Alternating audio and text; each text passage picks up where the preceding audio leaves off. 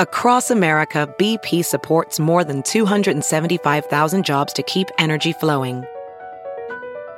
Jobs like building grid scale solar energy in Ohio and producing gas with fewer operational emissions in Texas. It's and, not or.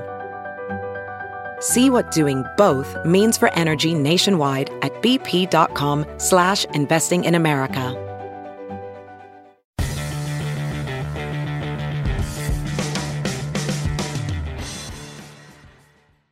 Welcome to NASCAR Coast to Coast, presented by Whelen Engineering, also brought to you by Hercules Tire here on the Motor Racing Network. I'm Hannah Newhouse alongside my co host Kyle Rickey out in the good old state of Connecticut. It's been beautiful weather here in the North Carolina area, and that means short tracks were able to do plenty of racing over the weekend. And Kyle, Hickory Motor Speedway hosted twin late model events where a new winner found his way to victory lane not once, but twice. This is like the third week in a row we get to talk about Hickory Motor Speedway because we really didn't talk about them much a year ago uh, because of the shutdown. But uh, good to see Hickory back in action. Rajah Caruth driving for Rev Racing, uh, the Drive for Diversity program, was able to capture his first feature win in the late model stock cars and then turn around about a 90 minutes or so later and win the second part of the double header. In fact, that second race was able to hold off a, a former uh, Drive for Diversity driver with Rev Racing, uh, Gracie Trotter. So, uh, great field of cars for the late models at Hickory, and, and always good to see a new winner in victory lane. Yeah, absolutely. He has a full plate this season as well. A competitor in the ARCA E series, dabbling in the Advanced Auto Parts uh, weekly series as well with Rev Racing. And you'd mentioned an old teammate, Gracie Trotter, but he also had three more teammates in that race itself LeVar Scott, Isabella Robusto, and uh, Regina Sirvent were in that. So Rev Racing has a full plate of late model racers this season cool to see that he's got an interesting background, and we'll talk to him about it here shortly because Rajah is going to join us here in studio, NASCAR or Motor Racing Network. Uh, but he's got an interesting background, Kyle. Often we talk about people that come into the sport and they had started at go karts at four, five, and worked their way up. But we're seeing more and more iRacing has been the start to some of these drivers' careers. I mean, I think two years ago, he's 18 now. Two years ago, he was 16 and had not been on the racetrack in real life yet. Uh, as you mentioned, he grew up in Washington, D.C., not a whole lot of racing there. And he, he took to the iRacing platform. And you mentioned it, like so many others, I feel like becoming the norm where drivers are, are getting recognized via what they do on the internet. And uh, Rev Racing took notice of Rajah, and, and he was been able to to secure a pretty solid ride, um, like you mentioned in, in ARCA East and in the late model program over the last couple of years, and still adapting to real life racing, but uh, I'm sure using a lot of that experience that he gained on on the virtual world here in the real world these last two seasons. Yeah, absolutely, definitely an interesting story to follow. Again, we're seeing more and more of it as times continue, people getting their starts in sim racing. But we're going to take a quick break, and then Rajah will join us here in studio here on NASCAR Coast to Coast.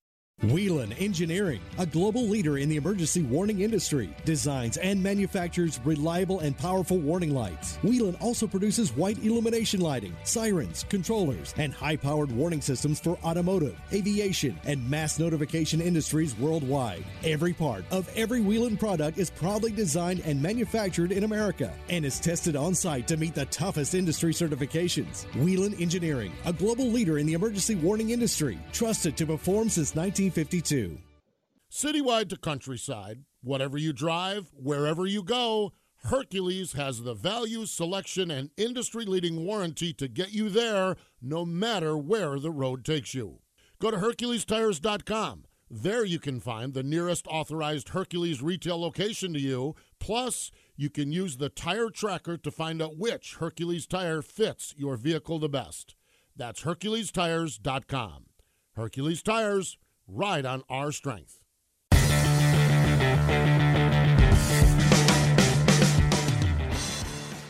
This past weekend at Hickory Motor Speedway, there was twin late model races, and they found a single winner visit victory lane in both of them. And he joins us now here in the studio. Rajah Caruth joins us as the winner of both of those. First and foremost, thank you so much for taking some time out of your day to come over here and hang out with us at NASCAR Coast to Coast. And congratulations on not one, but two wins this weekend. Definitely. Thanks for having me, Hannah. So you get into victory lane in your first race. It's a pretty quick turnaround. I've been to Hickory Motor Speedway. You don't have much time.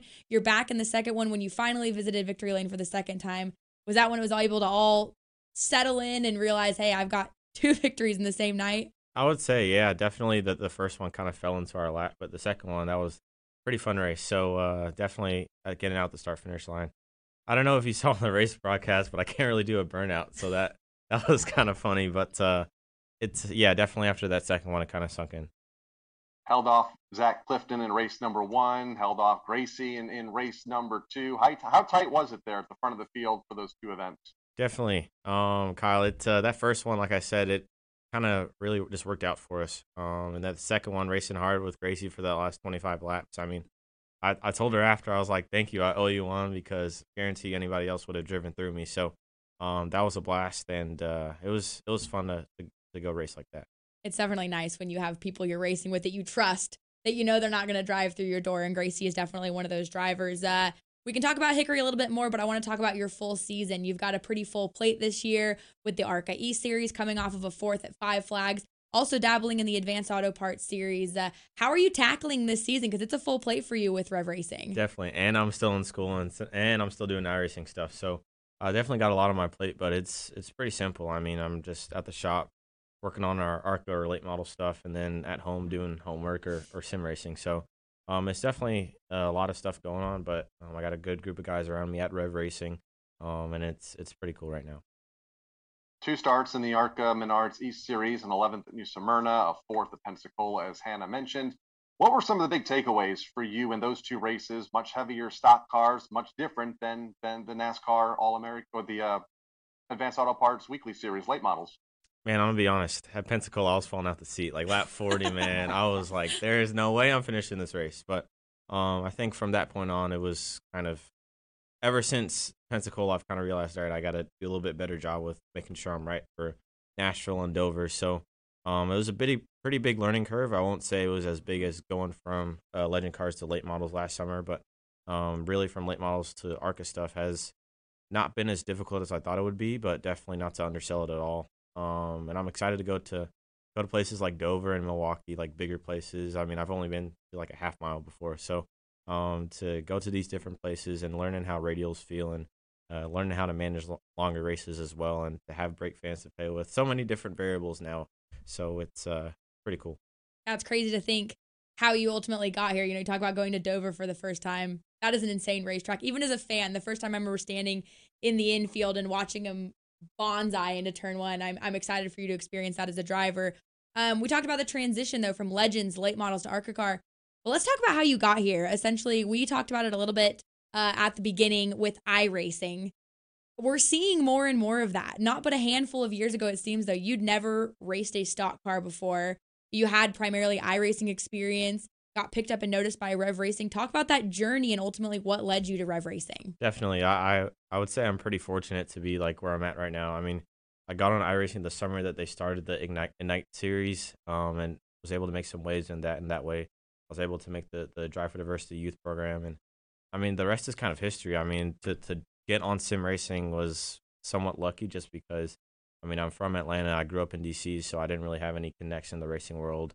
Um, not to mention, really, the closest thing to DC is like Southside, and now Southside's closed. So, um, definitely going the sim racing route was uh, I was definitely fortunate to get noticed through there.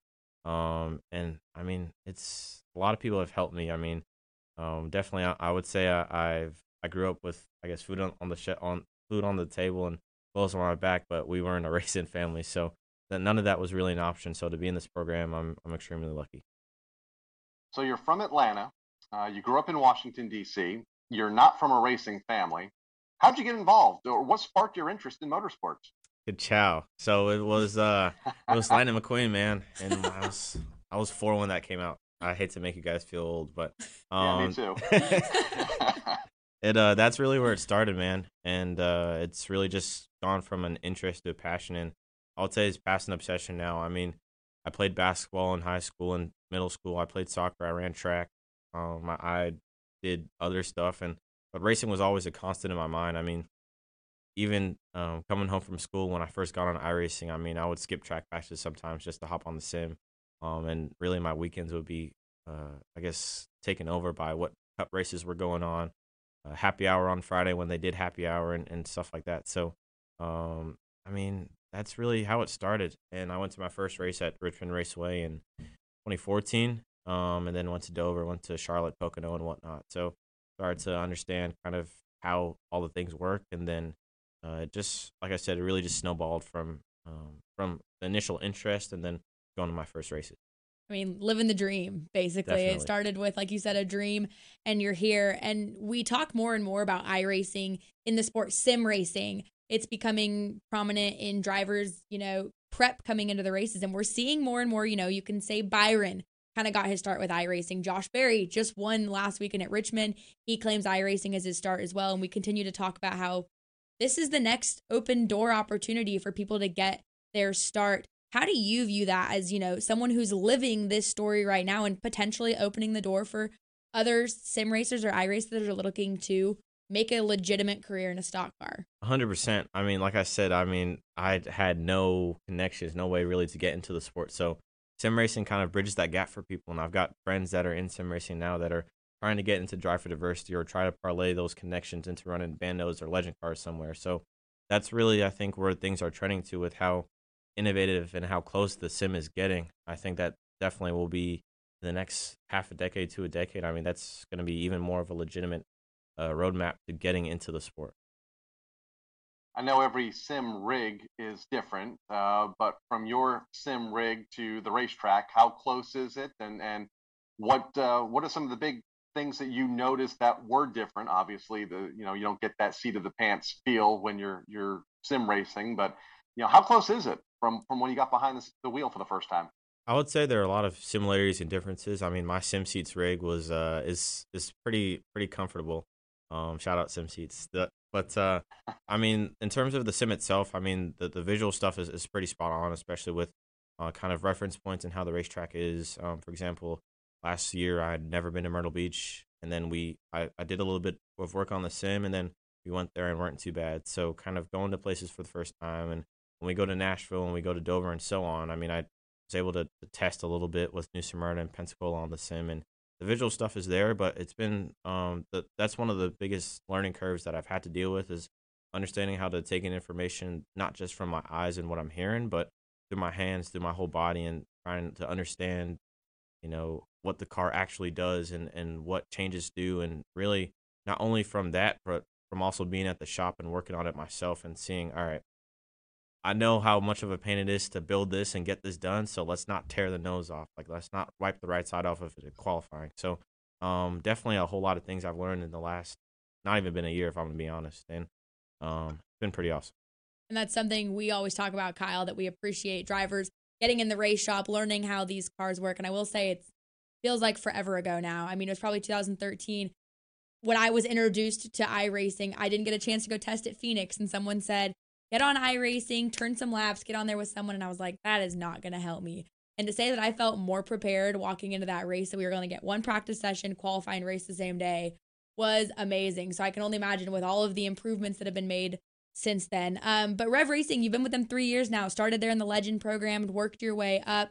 You've got teammates being, you know, Regina, you've got Isabella, um, LeVar, a couple other drivers as well. What is that rapport like over at Rev Racing and, and being a part of that team now for for three years? Definitely, it's it's kind of like a little like school group kind of. I'm gonna be honest, like kind of like yeah, a lunch table. It's a young it's a young exactly. group of drivers over there now. Definitely, it's like a lunch table. I mean, it's cool. We we do stuff all the time. I mean, I'm doing schoolwork. Virginia's doing schoolwork. Isabella's doing schoolwork. So it's cool. And then we have little basketball games and stuff. But at the same time, what I really like, especially about our like our late model group, is that um, with Mark Green, we've kind of got a routine going of like, all right, Mondays we're here, we're unloading, we're cleaning our stuff, we're putting the straps in a correct and, and orderly fashion and stuff. And um, definitely, I mean, it's it's awesome. I mean, um, it's weird to think like I somewhat have a leadership role now, even though I have like less total racing experience than like all of them. So um, that's kind of weird to think about, but it's definitely fun. I mean, they're all really good kids, and um, it, it's cool to to answer their questions and be there for them. We've talked about the ARCA East schedule uh, quite a bit. What's your schedule look like? Obviously, ARCA East. How much late model racing are you able to do around uh, the ARCA schedule? Definitely. So we've got you know six more ARCA races uh, in the East Series, and uh, I think what's what's 18 minus four, 14 more late model races, and math sucks. And um, in addition, um, I'm, I'm competing in the eNASCAR Road to Pro series, so hopefully I can maybe be in the Coke series next year. I mean, I, I told uh, Chase Cabriel, I was like, I, am gonna see if I can be the first one to win an ARCA and Coke. I don't know if anybody's done that, so um, if I can uh, do that, that would be cool. But um, besides that, I mean, we're getting some sponsors together, so I can maybe add some different types of racing to my plate, whether it be to go Mazda racing or or try dirt. I mean, just to kind of open my palate and just be in the race car more often than not. I mean, another thing I was thinking about, I have like less than probably 60 total like oval races in like ever. So it's pretty uh it's been quick learning curve so far. Yeah, 60 total races in your entire career and two of those starts wins at Hickory Motor Speedway. Well, thank you again for so much for coming in here, hanging out with us. Again, that is Rajah Caruth, winner this past weekend at Hickory Motor Speedway. You can find him in the ARCA East Series as well as some of the local short tracks here around the Carolinas. But we're going to take a quick break. When we return, we've got your Whelen Engineering NASCAR Whelen Modified Tour Spotlight. Whelen Engineering, a global leader in the emergency warning industry, designs and manufactures reliable and powerful warning lights. Whelen also produces white illumination lighting, sirens, controllers, and high powered warning systems for automotive, aviation, and mass notification industries worldwide. Every part of every Whelen product is proudly designed and manufactured in America and is tested on site to meet the toughest industry certifications. Whelen Engineering, a global leader in the emergency warning industry, trusted to perform since 19. 1952. Sir, are you aware you were going 40 miles an hour? This is a residential area. Sure, but I'm on my lawnmower? Wait, am I getting a ticket? No, I've just never seen anyone top 9 miles an hour on one of those bad boys. And mow their entire lawn in 30 seconds? What got into you? Well, it did fuel up at Sunoco this morning. At Sunoco, we know how to fuel peak performance. We've been doing it for American racing for over 50 years. Fuel your best. Kyle Larson brings his Chevy four tires Sunoco Racing Fuel. From fueling NASCAR champions on the track for over 20 years to innovating 94 octane, the highest octane on the market. Performance is what Sunoco does. All Sunoco fuel at the pump meets the same top tier standards as the fuel used in NASCAR. Money stop here for Ryan Blaney. Four tires with Sunoco fuel. From the track to your tank, you can trust Sunoco to help your vehicle perform at its peak. NASCAR season is here, and Toyota Racing is looking for clashers. Did you clash at the Coliseum with your favorite Toyota drivers? Clashing with the HOA who won't let you carve bell number 20 into your lawn? Or maybe your Tyler Reddick shirt clashed with your pants while meeting the in laws? If you're a clasher, then we want you. Be part of the action at toyota.com slash racing. Toyota, let's go places. NASCAR is a registered trademark of National Association for Stock Car Auto Racing, Inc.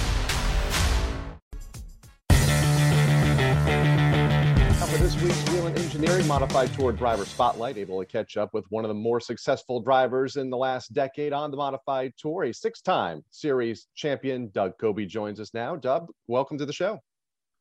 Thanks, Kyle. How are you today? I am uh, well. Uh, let's uh, jump right in. Talk about your career. Uh, obviously, a lot of folks know you about uh, from your modified success in the open wheel ranks up here in the Northeast, but you also drove some cars with fenders on them. We'll talk more about that in a moment. But even before that, what got you into the sport? Uh, what attracted you to motorsports and ultimately uh, sparked the idea of you wanting to be a driver? Oh, well, I started in quarter midgets like a lot of people do. Um, and it actually it was my sister who got us involved. She's a few years older than me. And um, she, uh, my, my parents took us to the local quarter midget speedway at Silver City in Meriden, Connecticut. And uh, my sister saw uh, some girls racing and she wanted to race too. Um, and so we ended up getting a quarter midget that following year. And then my sister ended up not being able to get into the car. So I, I got into the uh, car with some wood blocks on the pedals and a, a, pillow from our couch behind me to push me closer to the steering wheel and uh, started that season. And, you know, we, we got involved in racing to begin with because my father was a modified racer uh, at Stafford and Riverside Park. Um, didn't have too much success, but he was always a car guy um, back in high school and was known throughout the town of, of Milford, Connecticut to have, you know, fast fast cars ripping around town, getting chased by the cops, I guess. Um, and and actually, my mother's uh, brother, so my uncle, raced quarter midgets when they were kids, so uh, it was kind of just a natural fit um, for us to get involved. You mentioned your dad run ran modifieds, but modifieds wasn't always a part of your path. Uh, was the initial goal stock car racing? I mean, you had a lot of success in late models pro stocks at Stafford. Um, you know, was that first goal always to, to go the stock car route? It was for sure. Um, we had considered going into the Legends cars right after quarter midgets, but at the time, you know, you're talking in the mid 90s, the Legends cars weren't anything that they are today. We probably would have done that, in fact, if we were doing it right now.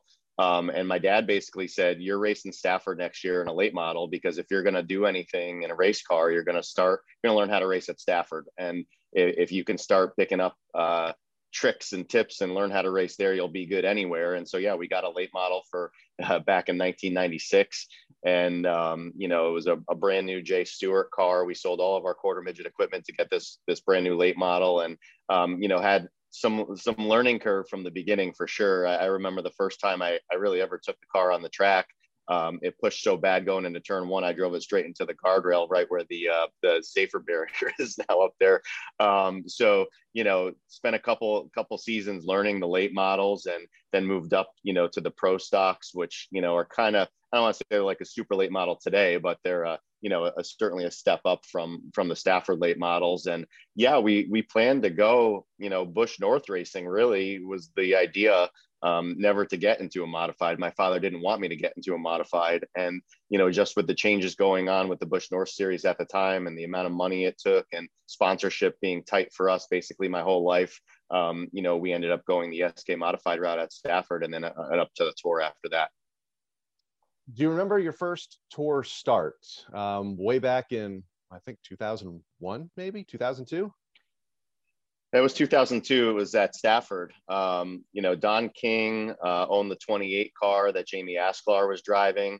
Um, and I actually bought my pro stock from the Kings when they moved up to the SKs uh, and the Tour modifieds with Jamie. Uh, they had their pro stock sitting there that Dave Etheridge was driving the Foxwood cars at Stafford and you know we were moving up so that they hadn't ridden driven the pro stocks in a year or so. So we bought their pro stock and their son donnie followed me through the pro stocks and followed me through the sks and told his dad you know you got to watch keep an eye on doug. He's doing really good and he won a lot in the pro stock. And now you know that season in 2002 i won three sk races uh, in my first full sk season. So i actually remember it very clearly. Don came up to me. It was probably uh, a mid-august you know, Friday night he was with Eddie Flemke at Stafford, and right over by the um, the picnic tables by the uh, by the pit food stand there, uh, he came over to me and said, you know, hey, you know, we've been, you know, we need a driver, and we like what you've been doing here at Stafford. So what do you think about driving the tour car for the fall final? So it was the fall final of 2002, uh, my first tour start in the 28 car, and then uh, funny enough, after that the very first racetrack I ever drove in a full size car that wasn't Stafford Speedway was a tour modified at Martinsville uh, a couple weeks later, and uh, certainly not my most impressive uh, results. If you want to look that one up, you can uh, check out the start and finishing position there. So a lot of highs and lows in the first decade of your career, from from 2002 to 2012, and then 2012 rolls around and something happened? I mean, uh, what clicked? because you know you've been in the top three in the championship standings about every year since 2012. Yeah, I mean, what clicked was I got older and I got more mature, and I really understood the tour and learned from the uh, the veteran drivers at the time. And I, I kind of knew in those seasons that I didn't have a full time ride, which basically was 2008 to 2010. Uh, you know, I did have a full time ride in 11. It was split between uh, two cars, um, but I learned in those years that I was feeling like I was getting better. You know, I felt like I was at my best. I felt like I understood how to manage the race and manage the tires. And um, I, I learned all the competitors kind of inside and out. And those were the years that I was like, man, if I could get in a, a full time ride, I think this is probably the best I've been. Um, I'm not, you know, not as out of control as I was when I was younger, and I'm a lot more patient. And you know 2012 rose along and, and here we are with the 52 team and we you know finished fifth in points in 2011 with um, a split season between kind of two car owners and two cars. So we knew we were running well. You know, we had one at Thompson that 2011 season. Um, and then here comes, you know, 2012 and just started clicking right off the bat with good finishes. And it was right about that year that I learned that if you're going to win championships on the tour, you got to finish every race. And my goal from there on out has always been to get a top 10 in every single race of the tour season. And you're probably going to be in the, the points lead or at least contending by the time the last race of the year rolls around. And uh, still never managed to accomplish that. Um, that feat of getting a top 10 in every tour race during the course of the season. Um, but came really close, uh, of course, and uh, 2012 won a bunch of races and and won that championship. Six championships since. Uh, is there one of those six that stand out above the others? Yeah, the first one for sure. Um, you know that uh, that was unexpected. Uh, I think from a lot of standpoints, not only just from me as a driver, but I think us as a team. I don't think anybody really expected the 52 team that year to uh, have what it took to contend at every race you know, we won at big tracks, we won at small tracks, uh, we won at staff, started winning at Stafford a whole lot uh, with that team, and I, that one, you know, to to reach that point after. Uh, I, I want to say kind of what I went through. I mean, I, I went through some lean years, let's say, um, but to get that championship when it was unexpected was uh, pretty satisfying. Um, you know, I'd also say that the one in 2014, my first one driving for Mike Smeriglio was um, pretty important for me from a mindset. You know, I didn't know what was going to happen when I changed teams. Um, and then we we ended up going out there and you know we didn't dominate the season. We were just super consistent. Uh, we had one win that season, but it was enough to keep us in the points lead. Uh, and, and, we just kind of managed to pull that one off. So that was, you know, also something that I'll remember. Um, you know, the other ones are all special, but those first two uh, certainly take the cake and now you go into your second year as a car owner on the NASCAR Whelen Modified Tour. You undertook, oh yeah. Uh, what kind of a challenge was that a year ago? Uh, trying to start up a team. Uh, what kind of challenge? What was that challenge? Yeah. What, what kind of challenge was that, or is that? Uh, you know, it's a challenge every week uh, to to contend against you know Justin and Craig Lutz and Ronnie Silk's team. I mean, these guys are all on the top of their game, and you know, instead of just showing up you know, and focusing on driving, there's just a lot more to, for me to focus on in terms of, you know, making sure everything's prepared and making sure that um, all the crew guys are where they want to be. And, and I got to think a few races down the road, uh, you know, moving around equipment and where we're going to race. So it's been a challenge for sure. Um, I, I'm not necessarily sure, you know, that that's, that this is my forever future of being a car owner and running my own deal, but it's what I had to do. Uh, to keep my race team together, to keep the people together, and uh, to keep this rolling along with our sponsors, you know, Mayhew Tools and Reynolds Auto Wrecking, Modulewski's Towing, um, all these people who helped me out a ton when I was with the two team. I just didn't want to see it go away. Um, so for me, uh, it was the most logical choice to keep us running up front. And I think last year in the nine races that we put together on the tour, I think we proved that no matter who owns the car, uh, our team's still going to run up front. And we're building equipment, we're building, you know, moving some people around and uh, trying to to get better every week, and that's a big challenge. But um, you know, so far it's been great, and it's it's great because I have great people supporting me uh, from uh, you know Steve Pickens and uh, John Lawless and and all the people who you know actually helped me out financially. To then, of course, the crew guys and and Phil Moran, my crew chief, working on the car to get it get it there every week. Doug, appreciate the time. Best of luck to you when you get back on the track. Yeah, thanks, Kyle. Thanks for having me. Doug Coby, this week's Whelen Engineering Modified Tour Driver Spotlight. Whelen Engineering, a global leader in the emergency warning industry, designs and manufactures reliable and powerful warning lights. Whelen also produces white illumination lighting, sirens, controllers, and high powered warning systems for automotive, aviation, and mass notification industries worldwide. Every part of every Whelen product is proudly designed and manufactured in America and is tested on site to meet the toughest industry certifications. Whelen Engineering, a global leader in the emergency warning industry, trusted to perform since 19. 1952.